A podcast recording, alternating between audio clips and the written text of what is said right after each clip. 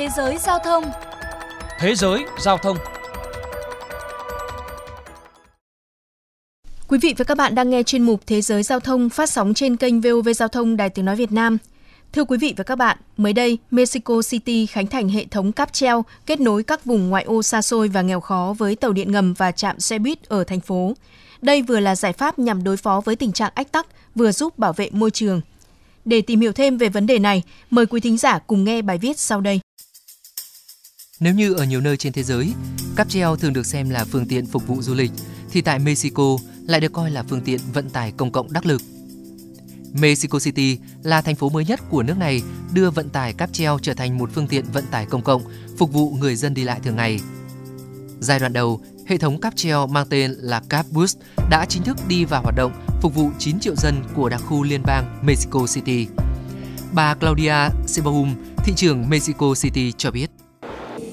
Đây là một hệ thống đẳng cấp thế giới, khả năng chuyên chở cao dành cho những khu vực trọng điểm và có nhu cầu đi lại. Hệ thống giao thông công cộng này không chỉ giảm thiểu thời gian vận chuyển mà còn là một sáng kiến bền vững, an toàn và phục vụ mục đích xã hội cao.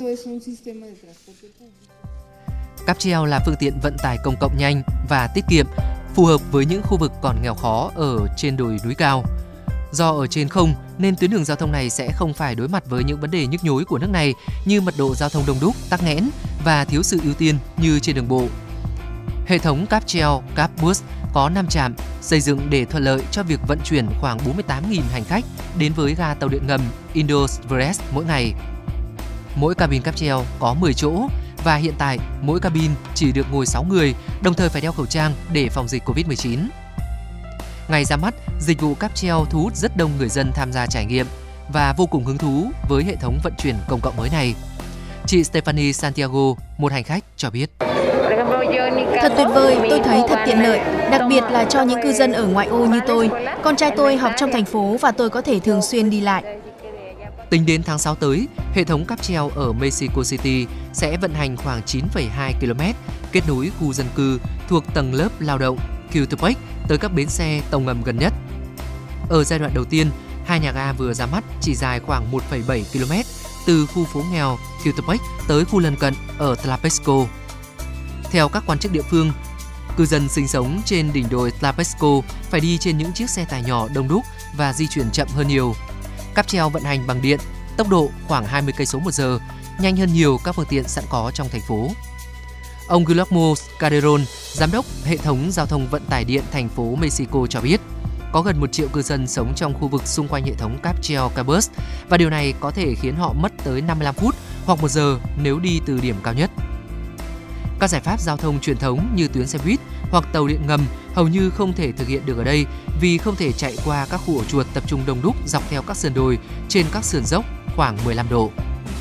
Thị trưởng Claudia Sebum cho biết, một tuyến cáp treo thứ hai đang được xây dựng ở Iztapalapa, một khu phố khác của tầng lớp lao động ở phía đông. Trên thực tế, trước Mexico City, rất nhiều thành phố trên thế giới cũng đã giải bài toán ùn tắc giao thông bằng việc xây dựng hệ thống cáp treo trong đô thị. Thành phố Medellin, Colombia khai trương cáp treo vào năm 2004. Kể từ đó, nhiều thành phố Mỹ Latin khác đã làm theo, từ Rio de Janeiro, Brazil đến La Paz, Bolivia.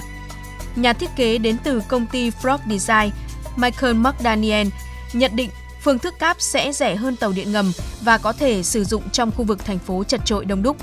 Ông ước tính cáp treo sẽ dễ dàng lắp đặt và tăng khả năng vận tải lên tới 10.000 người một giờ, tương đương 100 chuyến xe buýt và 2.000 xe ô tô cá nhân. Bên cạnh đó, các chuyên gia cũng đánh giá hệ thống cáp treo yêu cầu thời gian lắp đặt và vận hành nhanh chóng, trong khi đòi hỏi vốn đầu tư tương đối thấp và chi phí vận hành, bảo dưỡng cũng thấp. Ước tính chi phí xây dựng một hệ thống cáp treo từ 3 đến 12 triệu đô la Mỹ cho 1,6 km đường, thấp hơn nhiều so với 400 triệu đô la Mỹ cho tàu điện ngầm và 36 triệu đô la Mỹ cho đường sắt cao tốc. Tại Việt Nam, vào năm 2018, cũng từng có đơn vị đưa ra đề xuất xây dựng tuyến cáp treo vượt sông Hồng để giảm ùn tắc. Tuyến cáp treo có chiều dài hơn 5 cây số, trong đó hơn 1,2 km vượt sông Hồng và 4 km đi trên mặt đất, vượt qua các tòa nhà với chi phí lên đến 1.300 tỷ đồng. Tuy nhiên đề xuất này đã bị bác bỏ do việc đầu tư dự án cáp treo vượt sông Hồng được cho là chưa phù hợp với các quy hoạch của thành phố. Chuyên mục Thế giới Giao thông hôm nay xin được khép lại. Hẹn gặp lại các bạn trong những chuyên mục lần sau.